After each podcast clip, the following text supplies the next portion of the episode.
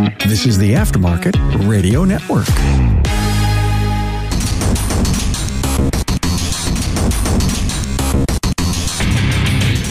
Welcome, everyone, to yet another episode of Diagnosing the Aftermarket A to Z. I'm Matt Fanslow, and today uh, we are really lucky to have Meg Lewis on. She is a lead technician and general manager of BJ's Automotive out of Belfast, Maine, which, if you don't know, is almost next door to Stephen King. and for those of you who do not know who Stephen King is, he may be one of the most underappreciated or underrated authors in America's history. He's mostly known as writing horror fiction and stuff like that, but he's extremely skilled. Go visit your local library or Amazon Kindle or whatever literary things that you have available to you. That terrible movie, It, both first and second chapters were horrible, except for Bill Hader. He was pretty good. Yeah, he wrote the book. The book is vastly superior. Actually, the TV version with Harry Anderson was quite good. And before we get rolling too fast here, let me quick take a second to thank our sponsor, Napa Auto Care. How does Napa support your auto care center through national marketing? Napa will build upon the already successful Know How for All campaign and promote auto care offerings and services to our do it for me customer and support through sales driver promotions, optimize targeted media in local markets and improving channels, Give your repair facility an online presence on Napa Online, generating millions of views per month. If you're interested in partnering with Napa Auto Care and capitalizing on the Napa Know How for All national marketing campaign, contact your servicing Napa Auto Parts store. So, Meg, how's how's the shop doing? Very busy. You know, we are dealing with uh, a winter season now, so snow tire changeovers are starting to to wind down a little bit. We still have some last minute stragglers. We just had an ice storm a couple days ago, and everybody who hadn't already had their studded snow tires on just inundated us with calls of, I need to get my tires on now. I heard studded. You guys use studded tires up there, eh? They're only allowed between October and May because otherwise they start damaging our roads. But yes, we, we do have the options. We don't require chains though, which probably up further north when you get to the Canadian border, probably be a good idea. But for the most part, studded tires are what the majority of our customers use. Wow. Yeah, we don't get to use those here. That's surprising because your climate environment is pretty identical to ours. Yeah, I would say fairly close. You might get way, I don't know if you get more snow. We probably are colder. You might get more snow. We push snow tires, we push all weather tires for the winter months. I would really, really, really like to start selling uh, rims and selling people tires and rim sets so that they can have, you know, maybe some less than perfect rims for the winter months.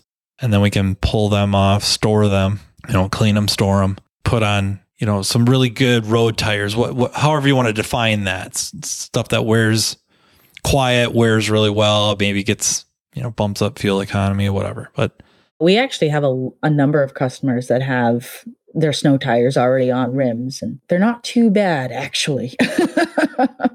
it's just, we have an ideal situation for it because uh, right across our parking lot, if you will, is a um, rental place. And we could just say, hey, you know, next thing, next time something opens up, could we have first dibs on it? And we already have, we already rent a couple of spots in there. And I'm just thinking, like, geez, it wouldn't be that hard. It would give us a lot of opportunity to sell tires, to sell rims, and we're pretty much guaranteed to get the customers in twice a year. Oh, yeah, for sure. I mean, especially if you're storing their tires. You know, most of the modern um, shop management systems or I don't CRM probably isn't quite the right term, but but I think shop management systems and maybe some of like the messaging systems are pretty good about setting up reminders that you could set up to pop off. We have a, a pretty good service reminder setup built into our operating system that we use at our shop that's pretty decent so long as you remember to put in the reminder to send out. That does present some issues. Yeah. At least on our at least on our end exactly exactly you know it's like oh shoot we didn't send you a reminder about that i'm sorry so what kind of work's been dominating your bays or really what your bay? Mostly it's been um, preventative maintenance lately, which is unusual. Usually we get like a, a, mixture of general maintenance, diagnostic stuff. You know, we've actually had several cars in the last month or so come in with broken timing belts. That that's a unusual thing. Yeah, we have had three of them in the last month. yeah, but lately it's been general maintenance, you know, oil changes. We we're doing a lot of brake work right now. Like I said, we're petering down on the snow tire changeovers, which is nice because at the end of the day, after doing nothing but tires, you bit tired and sore. yeah. I got a guy that does that. We're short staffed still, so we're kind of running around doing everything right now. Everybody that I've talked to, you know, a lot of our other local shops too, their guys are either getting to the age where they're considering early retirement and just going, you know what, I've had a good run. I'm proud of what I've done and I'm just going to bow out now. Or, you know, it's other guys that are just, they're just as short staffed as we are, you know, and we're all fighting over the same small pot of candidates. And it's every man for themselves or every woman for themselves, depending on the situation. okay. Well, how much competition do you really have for every woman for herself? Well, okay, not that much. in all fairness. But I was very, very happy. Um, my son started, he's a junior in high school, and he started going to our local technical high school um, for automotive this year. And he has seven female classmates in the automotive program. Really? Yes. That's awesome. It's the highest number that they've had, oh gosh, probably since I I went there. I mean, usually you go to a class, you might have one or two but I was talking with the teacher and he's like, this is the most I've ever had. And he's been there for 15 years now. So when I went to my two year, that would have been 90, 94 through 96. In my class, there was two total. There was three. Yeah, I don't think any of them have uh, stayed. In in their defense, thinking through my two year, no one in my two year stayed. None of them. Yep, none of them are fixing cars anymore. And then when I went to that third year, there was no females in there. we started out with like 30. Within two weeks, there was a 15 of us. We graduated five. So it was kind of before the states got involved with the education system. But uh, really, of all the 15, I think there's still there's two of us that still work on cars for a living. Maybe three. So that's insane. That is insane. I've lost track of a lot of my classmates. Um, but when I was in there, I did a two year college program from 06 to 08. And I was one of two female students for each year. We graduated the majority of our class. We did have a small class, there was only about 17 of us. And the majority of us graduated.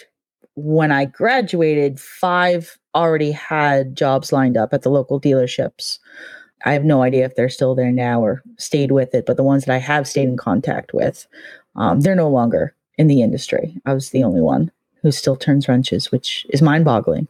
Yeah, I saw a post on Facebook. Somebody was kind of venting a little bit about some, you know, veteran techs razzing some people, young people, about being in the this profession. And it's like, you know, we got to be more positive. We got to be more positive. But these techs have been at this for decades. Their opinions are skewed. And I think what we're talking about here is proof that they have reason to be skewed. Maybe not so much anymore. I think, like, I think I've said it, you know, before. I think we're kind of in a golden age. I hope it stays that way. I understand why they bailed you know, my former classmates, they all started out in shops. I mean, that was there. A lot of them, like you said, they had jobs before we graduated. The third year, well, honest, I got to level with you. I think all of them, the placement rate was in the high, high 90% to 100% range. Even then, you're, you're getting hired while you're in school. You know, a couple of them after a few years, especially if they, the third year, everybody there was kind of looking to specialize in drivability uh, diagnostics. And in the dealers that I was aware of at the time, if you worked in a, a new car dealer, if they had kind of the departments split up in the sh- in the bays, you're probably doing like drivability, electrical, and AC. And those guys usually got put on a salary. And what happened is they couldn't make as much as the transmission rebuilder guys or even the undercar service guys. They could never touch those hours. And they're also in a, a union. It was all unionized up there. So they couldn't have, I don't think they could have like tiered um, salaries or wages based on what department you were in. So there they sat. They, it's why would they stay at it? So they'd either move to transmissions or most of them just got out. Right. You know, I mean, we we deal with that. Um, maybe not so much now, but you know, we had issues with dealerships um, abusing the flat rate system. You know, you have new techs coming in; they're expected to do X amount within the time frame that they've got, and you know, I'm sorry, starting out, you're not going to be a level A tech after two years of high school or college. you know, that just that's that's not practical. That's not reasonable. But that's what the expectation was. So, you know, you've got these people who are fresh out of school. Okay, yeah, they might start on the the lube tech line or, you know, the really easy stuff, but then within 3 months they're getting all these bigger ticket jobs and then wondering why they're not bringing enough home by the end of the week and you know they're only billing out you know barely 20 hours and they're behind you know because they're just they're not making their time so we we had um, several dealers in our area that had a very bad reputation for that. Um, and i know that's one reason why uh, some of the people just didn't either bother going to them or you know got out of it within a year or two because it was just it's not worth it. Yeah same here. Or if they made a mistake one of them was a young tech just graduated school. Now, granted, when they hand you the diploma, they kind of fill you full of a little bit of a BS that you're now very capable. and some people buy into that, like, oh, here's my degree or here's my diploma. I know what I'm doing. I've had a class on water pumps. I can change the water pump on that. Not knowing that you have to take off the entire nose and half the engine in order to do so. oh, by the way, you're expected to do that in eight hours. I won't go into details, but he made an honest mistake and it wrecked the engine. So it needed a new engine. And the dealer basically said, You're paying for this new engine or you can quit. Maybe there's more to it. I don't want to paint this person out to be they were ultra competent or they had a bright future. I don't know. Maybe we can make some assumptions, maybe not. I really can't or shouldn't. If we just assume that it was somebody that had about a year under their belt it's hard to really project what they're going to be down the road. But to really put it to them like either you pay for this repair or quit. can't afford to pay for the repair. Why would he? And without going too far on a tangent here is probably illegal. They probably legally couldn't have charged him for it. But um, yeah, it's kind of no wonder. I mean, and you hear horror stories like that all the time you know, the lube tech forgets to put the drain plug in or, you know, accidentally drains the transmission fluid rather than the engine oil and the car goes out with, you know, no transmission fluid in it now and way overfilled on, on oil. You would think that, you know, a properly trained, even just beginner would be able to tell that, hey, there's way too much oil on this engine oil dipstick, but you know what? Mistakes happen. Maybe it didn't get checked, you know, and now the car's coming back on a hook and these poor guys that are making, you know, starting out at the bottom of the totem pole in the first place now are presented with this ultimatum that really doesn't leave them in a good place. It doesn't leave them with a, a good attitude towards this profession. Why would they want to continue it? I feel like there's a bunch of stuff we've mentioned here about just young people coming in mm-hmm. industry, attitudes, attitudes towards the industry, and it just let's just go right for it. You're a woman in a male male dominated profession.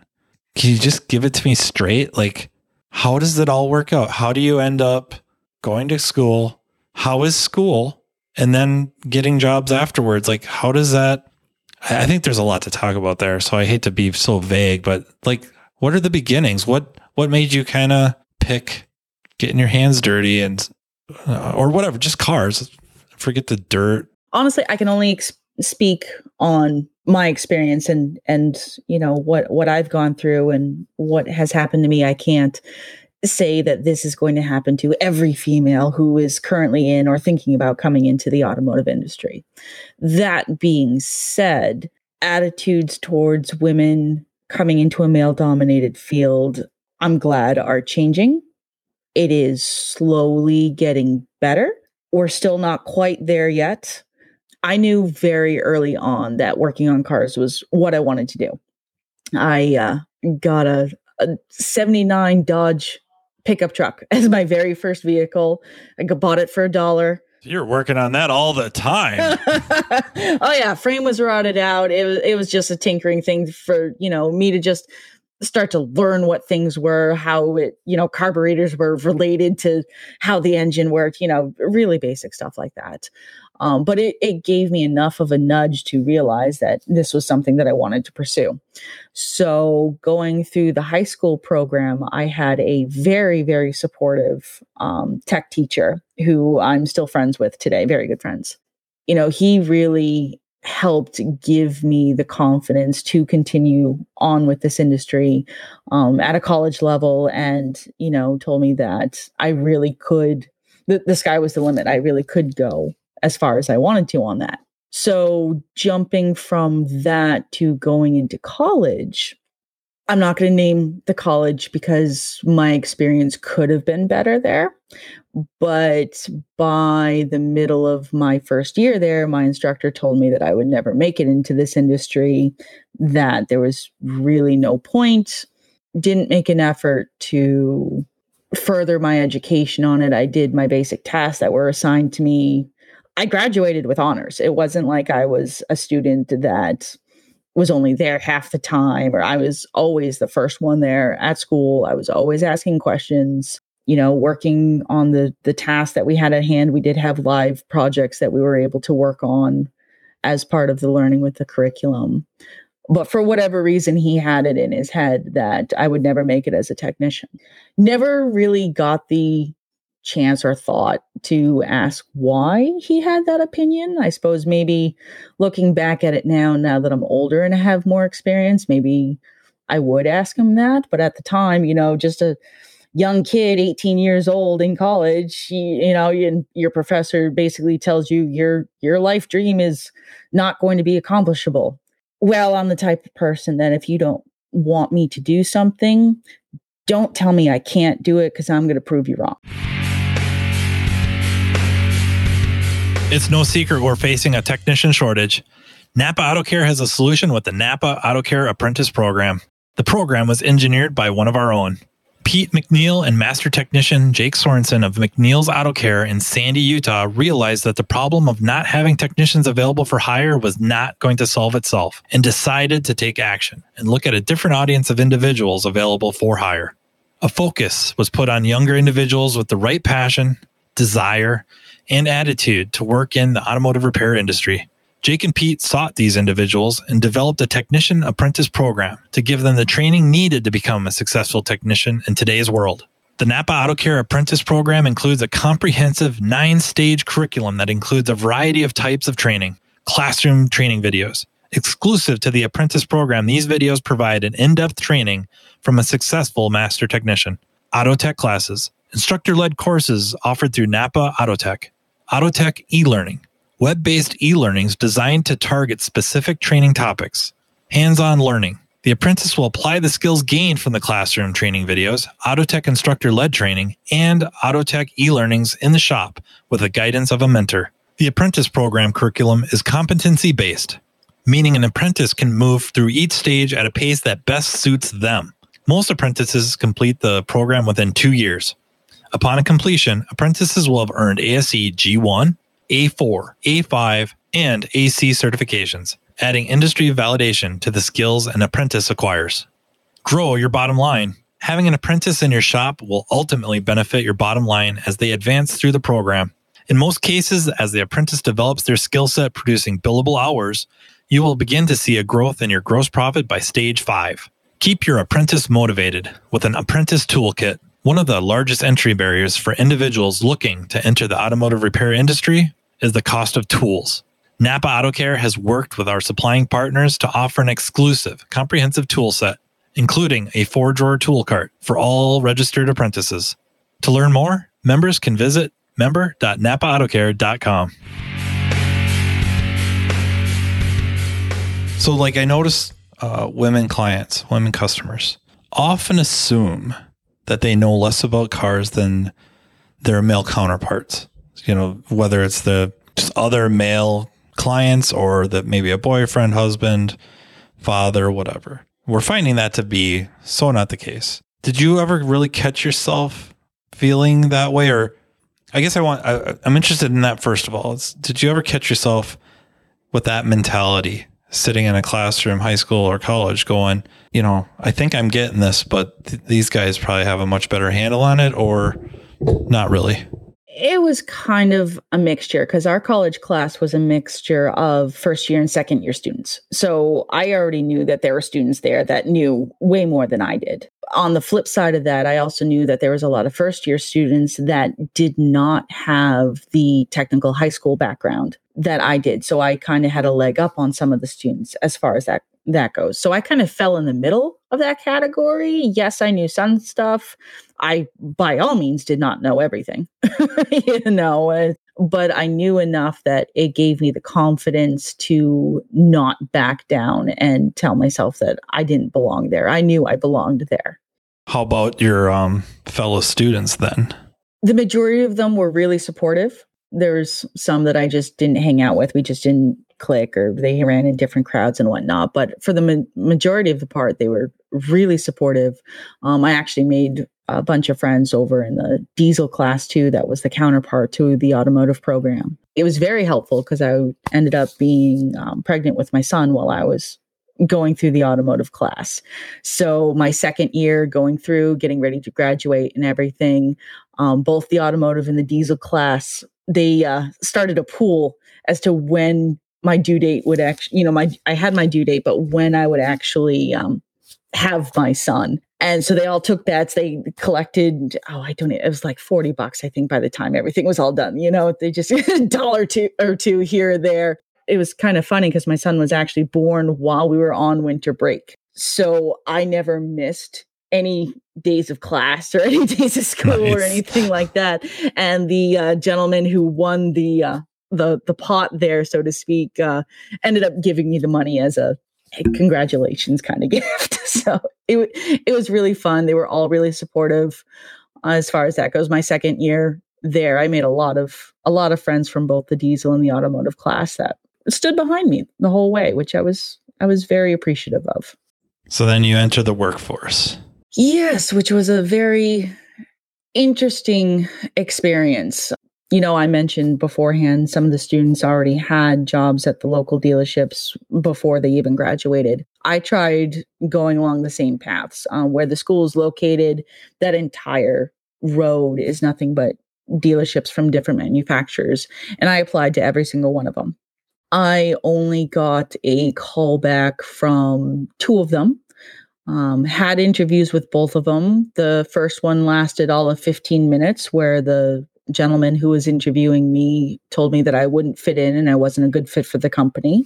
Whether how true that was or whatever his opinions were on that, I'm not sure. The second one, it was a longer interview. That one lasted about half an hour, 45 minutes or so, um, but never heard back from them. So, also, I applied at uh, several of the independent shops that were around because it's it was a bigger city that uh, the school is located in and where I was living at the time. Uh, interviewed at a couple of those shops as well. Never got anywhere as far as that goes. So ended up getting a job at Walmart at their tire and lube center on that and was there for a little while before relocating down to the mid coast area and working for an independent shop down here, which only lasted about three months. Um, one fact due to um, at that point I was pregnant with my daughter and I was starting to have complications working while being pregnant with her. And then the other fact was that the owner of the shop and I just really weren't getting along anyway. So that was a mutual parting of ways as far as that goes had to be out of work for a little bit until after my daughter was born, kind of bounced around from different jobs a little bit, but nothing in the automotive industry, even though I kept applying to the different shops and dealerships down in the mid coast area. Never even got a call back or an interview, which I found interesting. Believe it or not, BJ's Automotive was my last and final place that I had decided that I was going to apply to before maybe looking into a different career. And now, 15 years later, uh, here I am as lead technician, and you know, and the owner and I are in the process of uh, changing over hands, so to speak, and uh, I will be taking over the shop when he retires. I think there's one more important credential you should throw in there. No, no, no it isn't being on this podcast. Okay. Oh, okay, okay. I don't know that, that that's a. I'm not sure that's ever benefited anybody. well, I'm grateful for this opportunity. This is this is really cool. yes, being awarded the uh, Napa ASE Technician of the Year for 2022. It was a major feather in my cap, milestone, accomplishment, however you want to word it, something that I was, I'm very proud of. Did you go back to the college and show the instructor there? Well, that instructor is no longer working there. He retired. Oh, I can see why. he retired, I think, about three years after I graduated. So I wonder often about the uh, like the stories because your stories m- line up with many others I know, many many other women trying to break in, or you know they are in, but it took a while. It's the same thing where I, I don't think you're going to be a good fit here, and I always, not always, I guess, but I often wonder the you know whoever's hiring the manager, the owner, whatever, are they thinking she's a woman, she probably can't do this, or you know lack of strength or uh, uh, something absurd is going to prevent her from really being productive? Or are, are they worried about it like a distraction? You know bringing a woman into the uh, the work area is she going to be a distraction now to all the guys I, I wonder about it. I've never had anyone really level with me you know and just say like yeah you know what? We we interviewed this woman and i told her she wouldn't be a good fit but it's because whatever bad vibes during the interview legitimate or making it up because they just didn't feel like they could bring themselves to hire a woman or are they thinking they're like i'm going to hire her and i put her in the back and the other guys are not going to get anything done.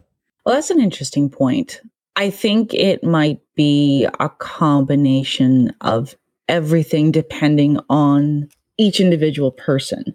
For some of them it might be maybe they have a personal issue, you know, themselves, whoever is doing the hiring, the manager, the the owner, what have you, maybe maybe they would be distracted if there was a female working there, which is kind of archaic to think about in all honesty, but hey, it, you know, if it's a truth, it's a truth. I know there is a lot of concern with physical ability as far as you know you get a truck in that has 32s on it for tires and you know they they weigh a lot you know is she going to be able to to do this job?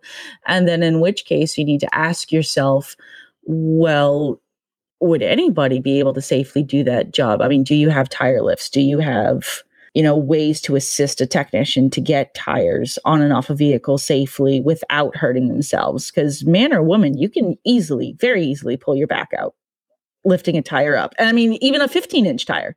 And, and the guys probably have the egos to do it. Right. And then they're missing weeks, months of work because of uh, back injury, back surgery. Yeah, it, it's something I've always been or often just thought about and was curious and curious what your thoughts were if you've gotten vibes like that or if anyone's ever flat out told you. I wish they had. You know, I'm the type of person that likes to analyze the situation. If I've done something wrong, I want to know so that way there I can correct it or correct the attitude or correct whatever it was that that brought up the issue. But if it's something that they have on their own personal level, or if they even have that opinion of their other staff, I mean, what does that say about the other people that they have working there if they think hiring a woman is going to be distracting to the other technicians? Why why would that a be a problem b that's kind of illegal. You know you know? I mean it, it, if you have a crew that you're concerned of, about sexual harassment complaints well uh, i don't know i suppose that's a rabbit hole that we could go down for quite a while on but and, it's probably a worthy one. Um, i'm not not saying like specifically for this episode, but it's definitely a rabbit hole I would like to go down because like I sympathize with that thought process of not not the sexual harassment stuff or any any kind of harassment. I, I would not be supportive of that regardless. It, doesn't matter across the board. We're so male dominated. We've been male dominated for its entire existence. If we have women at any number, they're usually in the front office. And depending on the situation, you don't necessarily interact with them that much. So we have this wildly inexperienced group of people who have not had to work with women regularly. I'm not even trying to imply that they don't have the toolkits or the capability to work with women. I think everybody's scared. That would be an interesting point.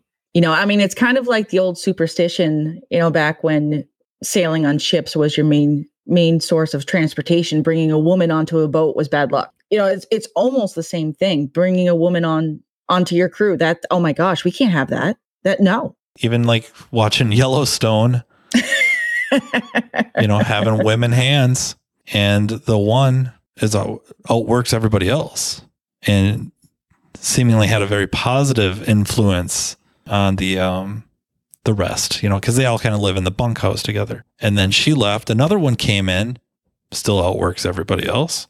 A little more of a distraction, but not terrible. And uh, certainly doesn't cause strife. Uh, and then they get some others in there that I'm not even sure they actually work for the ranch or not, but they're there. and they are bad distractions it's that type of thinking, exactly like you're saying. Like instead of learning how to deal with this, and honestly, it's not like the guys all have to have these meetings with themselves to figure out how to deal with you. You should be involved. Like we could go down a rabbit hole with this. This might be this might be a different this might be a different episode, and uh, I'm formally inviting you to it.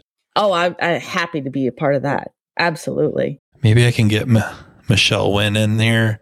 That would uh, I think she'd have a few choice words about it. I, I would be very excited to hear.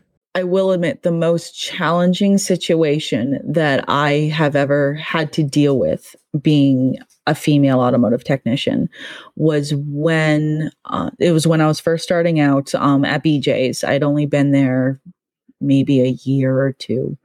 Uh, one of these customers who was a regular customer somehow it just worked out that I had never worked on her car before. You know, not nothing nothing on purpose. It's just the way that's how the schedule worked whenever she was coming in. So the one time that I was going to be working on her car and she found out, she immediately threw a fit and demanded to see the owner of the shop and demanded that I not work on her vehicle. Now, this is coming from a woman I didn't know what to do. Even even now today, I'm still not sure what I would have done. You know, but she firmly believed that women did not belong working on cars. I don't know how you would change that attitude or that way of thinking for someone who is so set in that opinion. There's this book um, I highly recommend called That Idea Must Die. That Idea Must Die. And um, uh, ultimately, it's stuff like that is solved by the people with that type of thinking passing on. Uh, because I don't know what the fix is going to be. I don't know what, what you're going to do and sit and talk to them and change their way of thinking. I, I just don't know that that's going to happen. Right. I mean, and you know, she wasn't even going to give me the opportunity to to even prove that I knew what I was doing. Thankfully, my my boss, um, the owner of the shop there, he is very was very supportive and pushed back at her and was like, "Well, you are on her schedule. A, I don't have anybody else that's has is available to work on your car right now. If you are not comfortable with her working on your car, then you should find another garage." Yeah, it's it's interesting you say stuff like that because a while back. It would have been episode 549 for Remarkable Results Radio uh, with Carm. Michelle Wynn was talking about how, and, and maybe even now to this day, she gets the keys to a car. Uh, so a customer drops the car off. She waits for them to leave before she'll go out to the car because I guess people have seen her walking out to their car or bringing their car in. The customers will see that and they'll turn around. Even if they're like leaving the dealership in a car, they'll whip around, come back and go, Who is that? Is she working on my car? like they're wildly uncomfortable with that. It's it's crazy. It is, and it is it's something that I occasionally deal with. Not so much now because I'm, you know, like I said, I've been at BJ's now for 15 years, so the customers, our regular customers, have really gotten to know me. Uh, we've got some that you know have no issues with me whatsoever. Um, you know, you, you get a surprise look from from tourists that come up and it's their first time that they've been at the shop, and uh, like, oh, there's there's a female technician. I've gotten to a point in my comfort zone when it comes to working on cars that if somebody sees me walking out to their vehicle and stops to question me about it, it's like, oh, you're you're working on my car. I answer them full face, you know, yes, I am. You know, this is what I've been assigned to do. I am your technician. Depending on how they they approach me and, you know, ask me the question of, "Oh, you're working on my car." I'll either, you know, follow up as like, "Are you okay with that? Is is there going to be any issue here?" Um, only once has there ever been. It's like, oh, well, is there someone else available? And I've told them politely that not at this garage. Have a nice day for me, I've gotten to that point of where I am, um, both as my position at, at BJ's Automotive, but you know, it, it took me a long time to get that confidence level in myself to be able to say, you know what, I do know what I'm doing. I belong here. I have no qualms working on your car. But if you're questioning my ability, I need the customer to be able to trust the work that I do. Otherwise, there's no point. You know, I could be the most perfect technician in all the world, never make a mistake, you know, fix everything, diagnose everything right the first time. But if you can't trust that I know what I'm doing, it's not going to matter. Not all of us can be Pedro de. So let's just give up on that.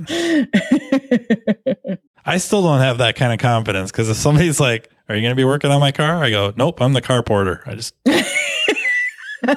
pull it inside. Somebody else is going to take care of you. I don't know. Maybe I've got a chip on my shoulder or something, you know? I'm all about very low expectations. They'll come in like, yeah, somebody said that uh, there's a guy here who knows what he's doing. like, really? Who? I, I, yeah, I'll I go find that person for you. Hold right on. Who is it? Because now I owe him lunch. Darn it. That's right, part of the deal. How are the coworkers then throughout your career? It's been a mixture of things. Um, you know, right now where we're so short staffed, it's our core group that keep us going. So, you know, we all get along great. We're a small dysfunctional family.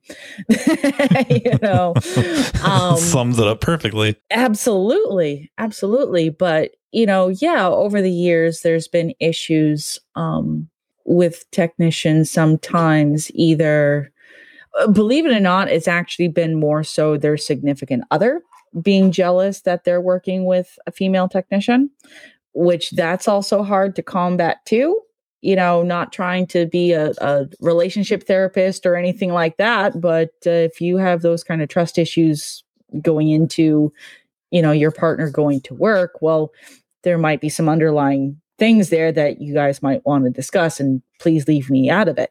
So now you're going to have to come on again, another episode. we'll get Maggie. Maggie Lay to come on. Margaret Lay will come on and uh, explain to us what's going on with those trust issues. You know, but no, I mean, for the most part, everyone's been pretty decent, respectful. Um, we did have an issue over last summer with a gentleman who only lasted with us for a few months. At the start, he seemed to be pretty decent and was able to take direction and, you know, listen, be respectful. But as the more the time went on and the more his work was coming back in the form of comebacks, and, you know, I would, it's my job. I have to have the discussion with him of, okay, you know, yes, mistakes happen, but why are they happening? Is it because of lack of knowledge or, you know, did we do something wrong? Sometimes it's bad parts. You get a bad part brand new right out of the box. Happens.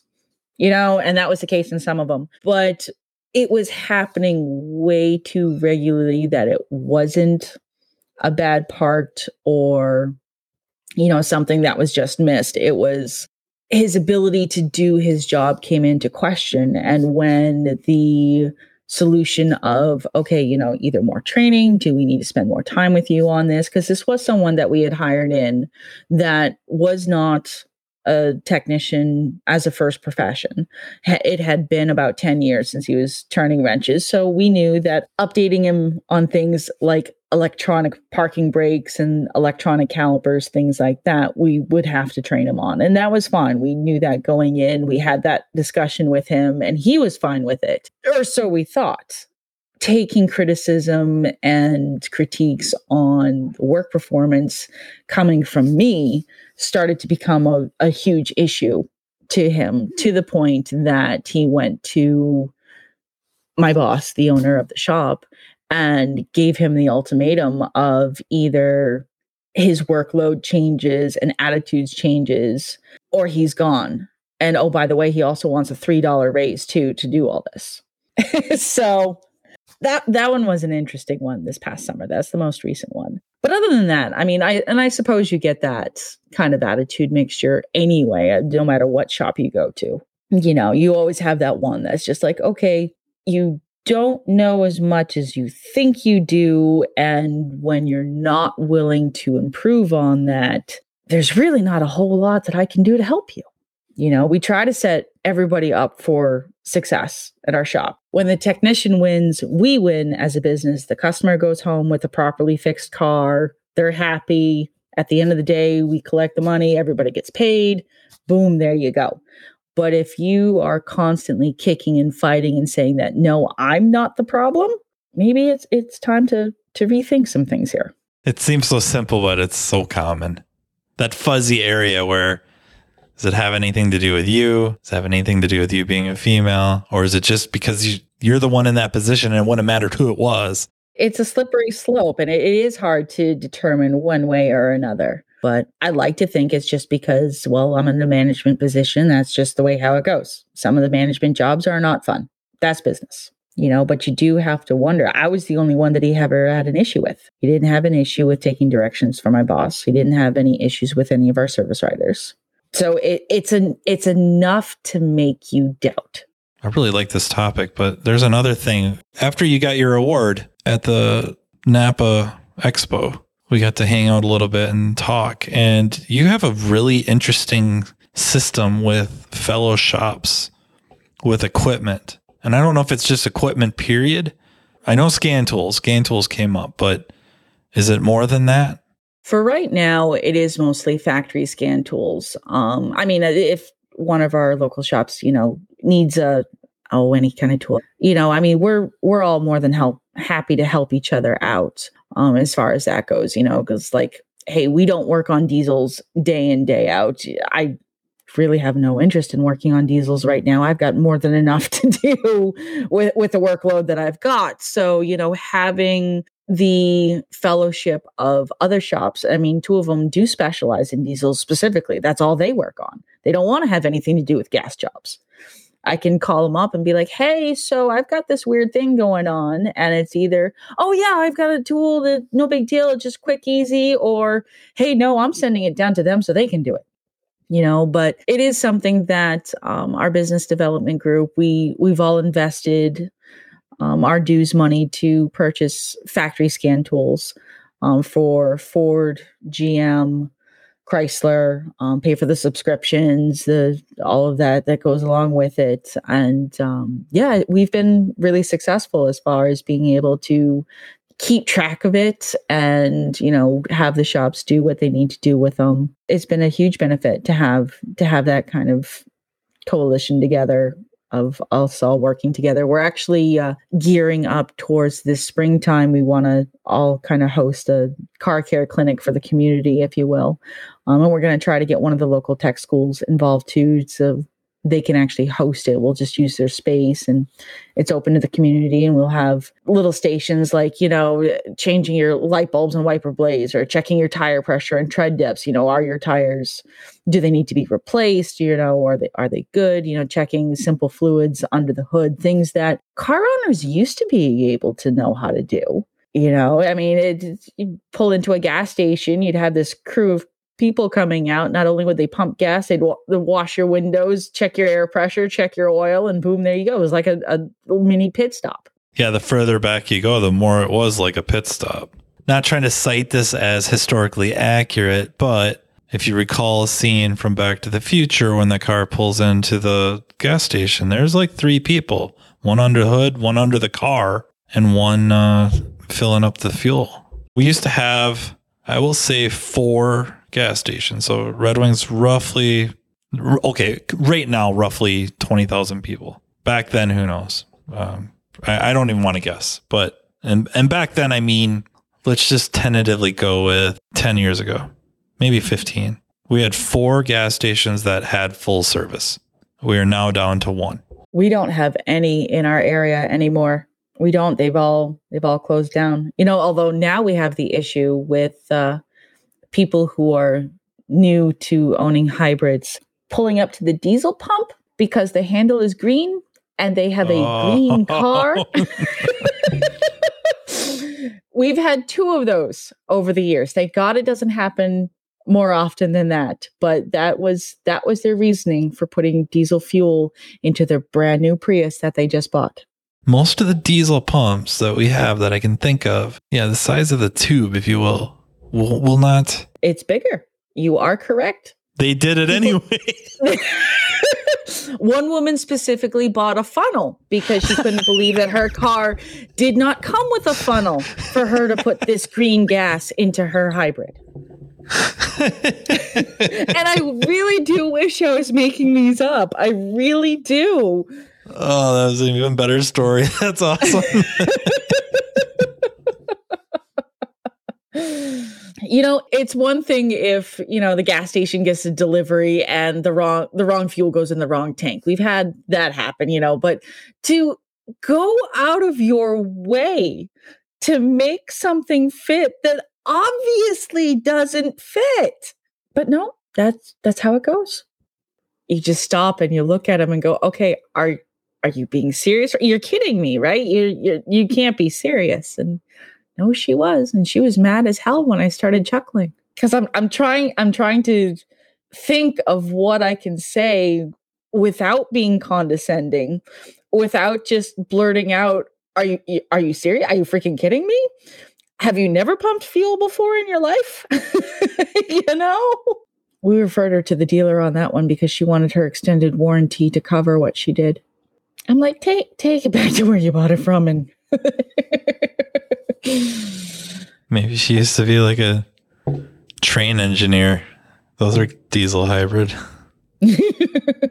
or maybe it worked in a mine. You're just trying to think better of her, okay?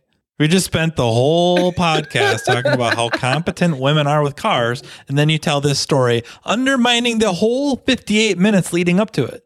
So Hey, there's some guys that shouldn't go anywhere near some cars either. So that's and more of them as technicians, I might add. I agree. we, we all know at least one.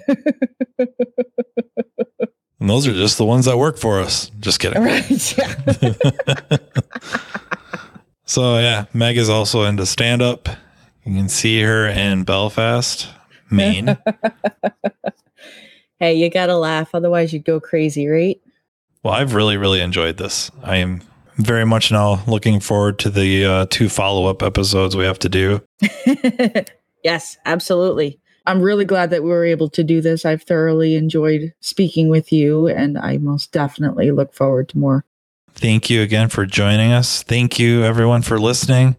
Thank you, Napa Auto Care, for sponsoring. And thank you for Tracy for cleaning this all up. Thank you, Tracy. Uh, if you have any ideas or comments about the uh, podcast, please do not hesitate to reach out to me.